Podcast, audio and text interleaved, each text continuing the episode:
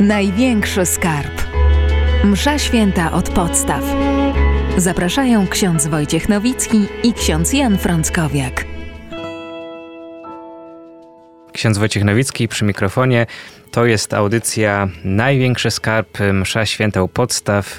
Ksiądz Jan Frąckowiak w studio. Szczęść Boże, witaj. Szczęść Boże, kłaniam się. Powiedzieliśmy ostatnio trochę takich e, wstępnych rzeczy i zachęcających e, do tego, żeby po pierwsze odkrywać e, mszę świętą, ale także pozostać z nami i razem z nami ją odkrywać. Powiedzieliśmy, że w gruncie rzeczy chodzi tutaj przede wszystkim o to, żeby wejść w tajemnicę i żeby spotkać Boga. No to właściwie się rodzi pytanie, jeśli przechodzimy na tą liturgię i mamy tam spotkać Boga, czy na mszę świętą, bardziej jeszcze precyzyjnie, to w takim razie y, to czyja jest ta msza święta? Nasza, którzy ją tworzymy, czy Pana Boga, który, mm, który tam przychodzi? Mhm. To jest ważne pytanie. Do kogo należy liturgia? Chcielibyśmy pewnie sobie czasami tak pomyśleć, że to jest taka nasza rzecz, ta liturgia. No bo to w końcu my przychodzimy, my sprawujemy, my coś tam jako wspólnota robimy w tym kościele. Ale e, trzeba sobie zacząć od takiego jasnego powiedzenia, że liturgia przede wszystkim należy do Pana, e, do Chrystusa, Dlatego, że zobaczmy, na poprzednim spotkaniu naszym mówiliśmy o tym, że e, w liturgii nie wolno patrzeć tylko oczami, ale trzeba też patrzeć oczami wiary, czyli e, nie można zatrzymywać się tylko na takim spotkaniu międzyludzkim, prawda? Kiedy przychodzimy na jakieś takie nasze spotkanie ludzkie, to najważniejsi są, ludzie i to wszystko, co widać, kto jak jest ubrany, e, czym zostaniemy poczęstowani, ewentualnie jaki jest wystrój, muzyka tego spotkania i tak dalej. I czasami tak jest, że to w naszych mszach świętych, w naszych kościołach też w jakiś sposób na pierwszy rzut oka jest widziane, no bo patrzymy, kto obok mnie siedzi, jak się zachowuje, w co jest ubrany. Widzimy także e, to wszystko, co się dzieje przy ołtarzu, e, jaki ma ornat ksiądz. E, także słyszymy organistę, czy dobrze śpiewa, czy niedobrze śpiewa, w jaki sposób właśnie dochodzą do nas te wszystkie, bym powiedział, dane zmysłowe. Ale jednak liturgia ma sens przede wszystkim dlatego, że jest tam Chrystus. I najważniejsze jest to, czego nie widać oczami, ale widać wiary, y, oczami wiary.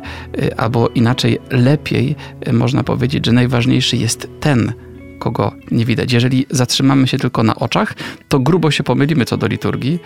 Natomiast jeśli zastanowimy się nad liturgią, to trzeba sobie najpierw uświadomić, że jest wśród nas Chrystus i że to, co tam się dzieje, to jest przede wszystkim Jego działanie.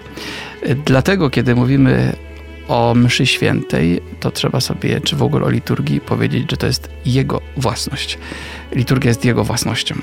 Bo może się wydać, że my trochę tu teoretyzujemy teraz, czyją własnością jest liturgia i tak dalej, ale w gruncie rzeczy to, co powiedziałeś, że e, to jest własność Pana Boga, e, w którą On nas wpuszcza, no rodzi bardzo konkretne konsekwencje. Bo gdyby mhm. to było tylko nasze, no tak. no to właściwie to możemy powiedzieć, że w zależności do tego, do jakiego kościoła pójdziemy, to ksiądz od zależności od jakiejś inwencji twórczej albo kreatywności rady parafialnej mógłby stworzyć coś zupełnie innego. I w pewnym momencie się zapytamy, e, no dobrze, ale czy to jest jeszcze takie uwielbienie Pana Boga przez wspólnotę Kościoła, czy teraz y, my tam szukamy Boga, czy szukamy siebie, jakiegoś swojego wyrazu i jakiejś swojej duchowości? Mhm. A kiedy to jest Pana Boga, czyli no właśnie, na przykład jakiekolwiek zmiany w liturgii, one tak nie można sobie ich wprowadzić. To nie jest kwestia księdza, to jest kwestia kongregacji, papieża, mhm. całego kościoła. To pokazuje, że no jest to zupełnie inny kierunek patrzenia. Tak, no, liturgia należy do Chrystusa, ale oczywiście ona jest powierzona Kościołowi, e, co znaczy, że w jakiś sposób ona też jest Kościoła. Ale e, to nie znaczy, że ona jest naszą prywatną własnością, czy prywatną własnością jakiejś, dajmy na to, parafii. Rozmawiałem jakiś czas temu z pewnym e, misjonarzem, który miał okazję troszeczkę posługiwać też w jednym z krajów Europy Zachodniej. I kiedy odprawiał mszę świętą, to okazywało się nagle, że miejscowa wspólnota parafialna miało, miała bardzo dużo jakichś dziwnych swoich pomysłów i mówili, to jest nasz kościół i my możemy robić co chcemy. Y, możemy sobie stworzyć taką liturgię, jaka nam się podoba, ale potem dalej brali z tego, wyciągali z tego wniosek, że właściwie możemy żyć sobie według zasad, które sami sobie ustalamy. I tu może też od razu taki ważny wniosek, że Kościół przede wszystkim także jest Chrystusa. Y, jest też w jakiś sposób nasz, ale jest pewna różnica. Dlaczego? Dlatego, że Kościół jest Chrystusa, ponieważ należy do Chrystusa, jest Jego własnością. A Kościół jest nasz, ponieważ my należymy do Kościoła. Y, a więc tym, który decyduje, nie jesteśmy my, tylko jest właśnie Pan. I podobnie jest z liturgią. Liturgia jest Chrystusa, ponieważ należy do Chrystusa. A liturgia jest nasza, ponieważ my jesteśmy w nią włączeni. My też należymy do Chrystusa. A więc y, nie możemy prywatnie sobie manipulować przy liturgii, zmieniać według naszej inwencji, dlatego że to jest sakrum, a to nie jest nasza inwencja. I dlatego mszę świętą sprawujemy zawsze chociażby z zatwierdzonych tekstów z ksiąg, które są opracowane, odziedziczone także po poprzednich pokoleniach i zatwierdzone przez Kościół.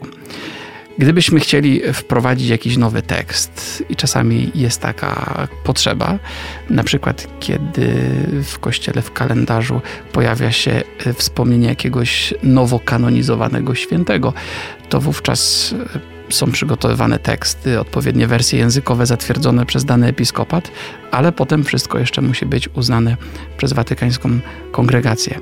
Dlatego, że to nie jest nasza prywatna sprawa, tylko to jest sprawa Chrystusa, który ją powierzył w zarząd e, Kościołowi. Możemy też powiedzieć dwa słowa może też o księgach, z których korzystamy sprawując mszę świętą. Bo kojarzymy na pewno tą wielką księgę na ołtarzu, ale jeszcze są takie książki, które się pojawiają na ambonie, z których czytamy i wiele, wiele innych takich pomocy, mhm. nazwijmy to. No właśnie, to ponazywajmy to wszystko, żeby, tak. żeby to, trochę to przybliżyć. W starożytności, kiedy zaczynano odprawiać mszę świętą w tych pierwszych wspólnotach e, kościoła, to żadnych ksiąg, rzecz jasna, nie było.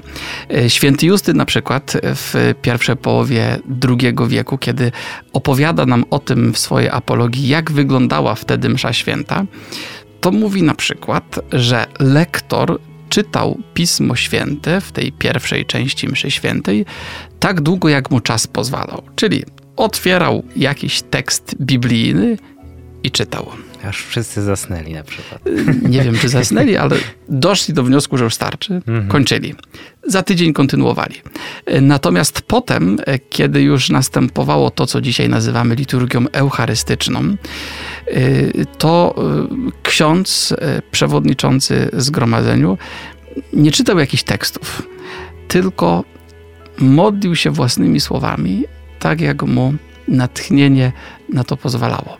Oczywiście wiemy, że e, w tych e, modlitwach takich spontanicznych były też pewne fragmenty, które były żelazne, e, o których już mówi nawet nam święty Paweł, chociażby w pierwszym liście do Koryntian czyli słowa przeistoczenia, ustanowienia Eucharystii.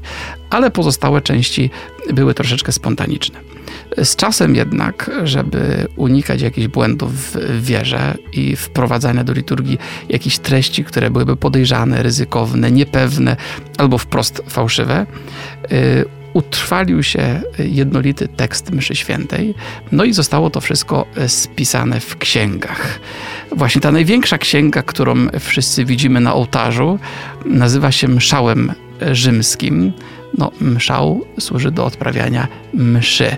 W wersji łacińskiej msza to jest missa, no i, i, i nazwa tej księgi to Missale, Missale Romanum. Dlaczego rzymski akurat? Dlatego, że my sprawujemy tę samą liturgię, którą w Rzymie, czyli w Rzymie jest takim pewny, Rzym jest takim wzorcem dla nas wszystkich. I z tej księgi czytamy po kolei cały obrzęd mszy świętej. Na Ambonie jest e, inna księga, a właściwie e, mogą być nawet dwie. Ta, która jest najbardziej taka popularna i obecna musi być na każdej mszy świętej, to jest lekcjonarz mszalny. Lekcjonarz e, kojarzy nam się z lekcjami i słusznie, dlatego że. Ale nie z tym jest to dzwonek wybija od. Zdecydowanie nie. Do przerwy. Natomiast lekcja to jest po prostu czytanie. Od lekcjo. Od łacińskiego lekcjo, czyli e, oznaczające dokładnie czytanie. I tam mamy zapisane, zapisane teksty wszystkich tych fragmentów Pisma Świętego, które w poszczególne dni są głoszone, odczytywane publicznie na ambonie. Jest jeszcze druga księga, która się pojawia zwłaszcza przy okazji bardziej uroczystych liturgii. To jest tak zwany Ewangeliarz. Ewangeliarz to jest wielka księga ozdobna, w której znajdują się tylko teksty Ewangelii odczytywanej podczas mszy świętej. Zazwyczaj Ewangeliarz jest wnoszony procesyjnie podczas takich ważnych uroczystości, kładziony na ołtarzu i w czasie Alleluja przed Ewangelią przenoszony w takiej małej procesji na ambonę. Dlaczego jest kładziony na ołtarzu, to powiemy sobie innym razem, bo to jest też bardzo ciekawa sprawa. Ale warto też w ogóle powiedzieć, że e, to ja sięgnę trochę do, do tradycji mhm. sprzed reformy liturgicznej, która pojawiła się po Soborze Watykańskim II, e, bo kiedyś jakby wszystko było w jednej księdze, czyli w tym, tym, tej księdze na ołtarzu, czyli mhm. mszale, były zarówno teksty do odprawiania mszy, jak i te, które znajdowałyby się dzisiaj w lekcjonarzu, dlatego że tych czytań było znacznie, znacznie mniej i były bardziej powtarzane, dlatego używało się w sumie jednej księgi.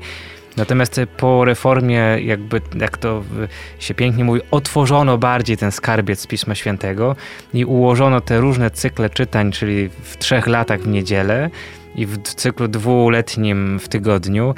No to skoro jest więcej tych czytań, no to siłą rzeczy było trzeba wyjąć to z mszału, byśmy mieli ten mszał potężny, to nikt by tego nie uniósł, więc stąd jest ile? Osiem tomów y, tego lekcjonarza? 8. Właściwie 9. nowe wydanie nawet ma troszeczkę więcej, 9, e, ponieważ e, jest jeszcze są takie dodatkowe czytania do wyboru, żeby było jeszcze tak obficiej można korzystać i czerpać ze Słowa Bożego z Pisma Świętego. Kiedy myślimy też o księgach, to można jeszcze powiedzieć e, o innych księgach, tak zwanych rytuałach. My je pewnie najmniej gdzieś dostrzegamy, ponieważ one e, potrzebne są nam jedynie do sprawowania sakramentów albo do pewnych innych rytów, na przykład e, obrzędu pogrzebu. I tam jest opisane, jak powinien wyglądać przebieg takiego sakramentu czy sakramentalium i zazwyczaj w wersji polskiej te obrzędy są już przystosowane do pewnych takich tradycji miejscowych, y, które mamy w Polsce, które niekoniecznie muszą być w innych krajach. Czyli to jest, y, jak ktoś tak się przygląda, to ksiądz najczęściej ma taką czarną książeczkę chyba z fioletowymi wstążeczkami, to jest właśnie na pogrzebie. Na pogrzebie, tak. Albo przy chrzcie to jest chyba taka zielonkawo, niebieska, nie wiem. Zależy, które wydanie. Najnowsze chyba jest szare teraz. Szare właśnie. Czyli to jest taka osobna książeczka, w którym właśnie jest, są teksty potrzebne do sprawowania tego konkretnego sakramentu, czy mhm. jak w przypadku pogrzebu, no nie jest to sakrament, ale właśnie obrzędu, rytuału. Mhm. Egzorcyzmy na przykład mają swój y, rytuał też, czyli też, też jest osobna tak książeczka do tego. Tak. Warto może tu jeszcze powiedzieć o takich dwóch kolorach, e, którymi napisane są wszystkie teksty e, w księgach liturgicznych.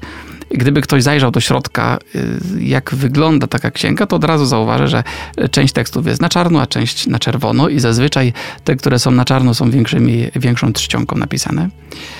Mianowicie te, które są na czarno, nazywane są negrykami od y, łacińskiego słówka oznaczającego kolor czarny, a rubryki y, to, jest, y, to są te teksty napisane na czerwono, od słowa oznaczającego po łacinie oczywiście kolor czerwony. Mianowicie czarne teksty to są te wszystkie, które są głośno odczytywane, czyli zarówno teksty czytań, jak i teksty modlitw, które ksiądz wypowiada czy śpiewa w czasie liturgii. A na czerwono to są teksty, których nie czytamy, ale my te teksty, bym powiedział, czynimy.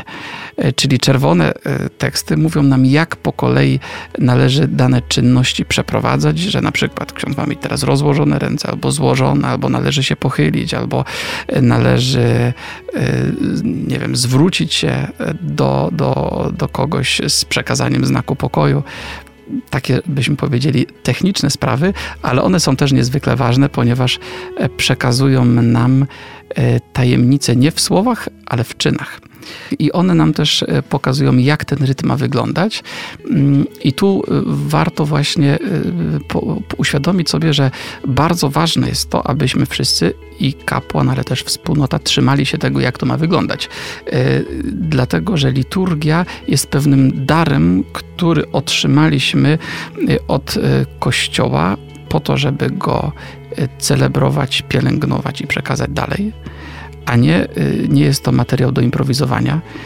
Y, kiedyś święty Jan Paweł w, w, w encyklice Ecclesia de Eucharistia, czyli w pięknym dokumencie Eucharystii, napisał y, takie słowa, że Eucharystia jest to skarb tak wielki i cenny, że jest to zbyt wielkie i zbyt cenne, żebyśmy mogli ryzykować zubożenie czy narażenie na szwank przez jakieś eksperymenty czy wprowadzane zmiany bez uważnej oceny ze, ze strony kompetentnych władz. Właśnie te teksty czerwone bardzo y, strzegą nas, żebyśmy gdzieś mm, nie zdryfowali od tego, co jest najważniejsze to jak tak nas ktoś słucha i teraz słyszy, że tak, tu jest księga mszału, są teksty na czarno, na czerwono, lekcjonarze, wiele tomów, mamy różne święta, obrzędy, jeszcze te rytuały. Strasznie tego dużo. Można by się w sumie pogubić teraz, co tu po kolei powiedzieć, jak tego wszystkiego używać to może tak przyszło mi do głowy, powiedzmy o jeszcze takim jednym, takiej książeczce pomocniczej, która najbardziej jest przydatna dla e, księdza, który celebruje różne sakramenty, albo ewentualnie dla kościelnego, który przygotowuje. I to się też nazywa, zaraz zobaczymy skojarzenie w nazwie, rubrycela. Mhm. Rubrycela to jest taki kalendarz, który gdyby nasi słuchacze zajrzeli do jakiejkolwiek zakrystii, e, to on tam się zawsze znajduje. E, kalendarz, który mówi nam, e, jak poszczególnego danego dnia ma wyglądać liturgia. To znaczy, jaki ma być kolor szat liturgicznych i jakie mamy w kalendarzu wspomnienie święto, uroczystość, czy mm, po prostu zwyczajny dzień. Jakie mają być czytania, jakie mają być zmienne części mszy świętej. A więc, kiedy kościelny czy kapłan przed liturgią chce się dobrze przygotować, no to najpierw oczywiście zagląda tam i e, od razu potem przygotowuje wszystkie księgi według tych wskazań. Powiem szczerze, że e, każdego dnia jedna z pierwszych rzeczy, którą zrobię, to jest zajrzenie do rubryceli właśnie, e, żeby sprawdzić, co my dzisiaj celebrujemy i w jaki sposób mamy to robić. Właśnie, żeby dodać smaczku, to czasami jest tak, bo w ogóle jest y, coś takiego, to też jest i w mszale, i w tej rubryceli właśnie, że jest y, tak zwana tabela pierwszeństwa świąt i dni, no bo tak, mamy y, wspomnienie, czyli tak zwykłe święto, trochę wyższa ranga, uroczystość najwyższa, ale czasami jeszcze uroczystości mają swoją wagę, no bo to uroczystością jest niedziela, ale uroczystością jest też przecież zmartwychwstanie pańskie, no akurat przypada w niedzielę, ale może być na przykład narodzenie pańskie, które niekoniecznie przypada w niedzielę, a też jest uroczystością i może być jakaś uroczystość dedykowana Matce Bożej. Teraz jedna ma pierwszeństwo, druga nie, a co jak się wszystkie nakładają nagle na siebie i mamy dwie albo trzy uroczystości, teraz to, to z której mszę świętą odprawić? Tak, no w księgach liturgicznych mamy taką tabelę i ona nam wszystko wyjaśnia, że gdy się zdarzy danego dnia nałożenie takich dwóch obchodów liturgicznych, to pierwszeństwo ma zawsze ten obchód, który jest wyżej w tej tabeli, ale zazwyczaj ani pan kościelny, ani ksiądz proboszcz nie musi się już nad tym zastanawiać, ponieważ właśnie ta rubrycela nam jasno pokazuje. W dawnych czasach, w poprzednich wiekach był trochę problem, ponieważ takiej tabeli jasno nie było i zdarzało się, że ksiądz chciał wyjść do ołtarza i nie wiedział, z czego mam dzisiaj odprawiać mszę świętą. Czy ma być to liturgia niedzielna, czy ma to być liturgia z e, jakiegoś święta. I zdarzało się czasami, że dochodziło do takich zjawisk, które nazywano e, na przykład misę bifaciata albo trifaciata, e, to znaczy msza o dwóch albo o trzech twarzach, jeśli tak można to przetłumaczyć, e, gdzie ksiądz rozpoczynał tę mszę świętą na przykład z formularza niedzielnego i cały obrzęd tej tak zwanej liturgii słowa odprawił, po czym się cofał i zaczynał jeszcze raz już z formularza właśnie z tego drugiego obchodu, a potem liturgię eucharystyczną już odprawiał jedną, więc y, był to taki pewien znak pobożności, aczkolwiek też związany czasami jednak z pewnym nieładem. Teraz mamy to harmonijnie wszystko poukładane. Tak przemknęliśmy bardzo tak e, skrótowo i szybko przez e, historię, mm, znaczy kształtowania się, że właśnie od takich modlitw e, powiedzmy spontanicznych, przy zachowaniu pewnych stałych elementów do tego, nazwijmy to skatalogowania czy spisania w księgi, bardzo takiego sformalizowania. No i powiedziałeś, że my tu w, generalnie w Polsce sprawujemy tak zwany ryd rzymski, czyli ten, który jest właściwy dla dla miasta Rzymu. Ale przecież na przykład, gdybyśmy pojechali do Mediolanu, e, no jest, albo do Toledo. Albo do Toledo, mówiąc tylko o Europie Zachodniej, to zobaczymy pewne różnice w strukturze i przebiegu mszy świętej, a jak pojedziemy w ogóle na wschód, na przykład do, do kościoła no, grecko-katolickiego, a zresztą nie musimy jechać na wschód, bo mamy w Poznaniu też parafię, grecko-katolicką, e, no to tam w ogóle te obrzędy są totalnie inne. No mhm. właśnie z czego wynika taka różnica? To znaczy, to są pewne y, historie. Każda liturgia ma swoją historię, ma swoją y, drogę, y, którą do nas, którą pokonała, docierając do naszych czasów. Y, I rzeczywiście były takie różne szkoły, rodziny liturgiczne, y, i stąd te liturgie jakby nabrały różnych obrzędów, ale trzeba sobie y, jasno uświadomić, że rdzenie zawsze ten sam niezależnie jak ta liturgia jest odprawiana, to to, co najważniejsze, jest zawsze takie samo. W kościele zachodnim ta liturgia, zwłaszcza dzięki wysiłkom ojców Soboru Trydenckiego, aczkolwiek nie tylko, można powiedzieć się ujednoliciła i ten styl rzymski ogarnął nas tutaj wszystkich, chociaż są takie wyjątki właśnie jak w Mediolanie, liturgia tak zwana ambrozjańska, która sięga historią aż do czasów świętego Ambrożego w IV wieku ona jest podobna w zasadniczych swoich zrębach, aczkolwiek są pewne elementy e, troszeczkę w innych miejscach albo w innym czasie, albo też są jakieś obrzędy dodatkowe, a z kolei nie ma pewnych obrzędów, do których my jesteśmy przyzwyczajeni. I to jest pewne dziedzictwo naszej historii, tak samo w wszystkich liturgiach wschodnich, które wywodzą się jeszcze bardzo często od ojców e, kościoła wschodnich, na przykład świętego Bazylego. E, to jest jakieś dziedzictwo, ale równocześnie y, one y, pokazują pewną wrażliwość y, na pewne duchowe sprawy, która w historii, także we współczesności troszeczkę nas różni jako chrześcijan mieszkających i żyjących i modlących się w różnych regionach Europy czy świata. Czyli inaczej, może nie są rozłożone akcenty, trochę inaczej o pewnych rzeczach mówimy, ale jedno jest wspólne. Niezależnie od tego, jaki to jest ryt, w jaki sposób jest on sformułowany, to zawsze jest to liturgia, która należy do Pana i która została w jakiś sposób przez Kościół zatwierdzona, więc nie jest dowolna. Nie jest dowolna i w każdej z nich odbywa się coś, co możemy nazwać takim e, dwukierunkowym ruchem. To znaczy, w każdej liturgii e, doświadczamy czegoś takiego, że jest ruch ku górze i ruch ku dołowi. To znaczy, w każdej liturgii e, dzieje się coś między niebem i ziemią w taki, w taki sposób, że z nieba przychodzi jakaś łaska do nas na ziemię. Czyli mówimy o tym, że liturgia jest działaniem Boga, który uświęca. On daje nam e, obrzędy, daje nam mszę świętą, inne sakramenty, po to, żeby przez nie nas uświęcać, czynić nas świętymi. To jest właśnie ten ruch wstępujący na dół.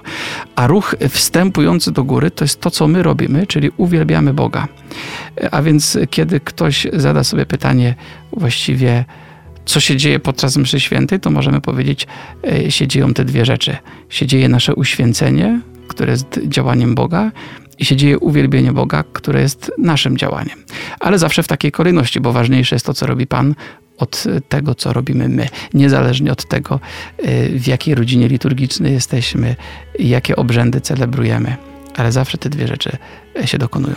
To jest to może jakieś zadanie dla nas na ten nowy tydzień, e, kiedy będziemy w, na mszy świętej, będziemy ją przeżywać, żeby właśnie tak na to spojrzeć, że przyszliśmy tutaj uwielbić Pana Boga, ale przede wszystkim wychodzimy przez Niego uświęceni i żeby to uświęcenie rzeczywiście przełożyło się na konkrety naszego życia w tym tygodniu. To znaczy żyjmy tak, jak żeśmy przeżywali tę mszę świętą i tak jak pewne rzeczy się tam dokonały. To jeszcze szczegółowo będziemy to wszystko mówić, właśnie co się tam dzieje i, i jakie łaski konkretne na nas spływają, ale niech na razie dzisiaj będzie ten temat uświęcenia czy świętości, czyli wychodzimy uświęceni, chcemy być święci.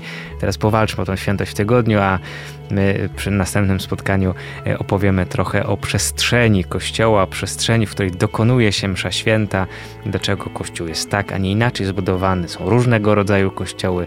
Zostańcie z nami, zapraszamy, bądźcie z nami w kolejnym odcinku. Ksiądz Jan Frąckowiak, ksiądz Wojciech Nowicki, zapraszamy.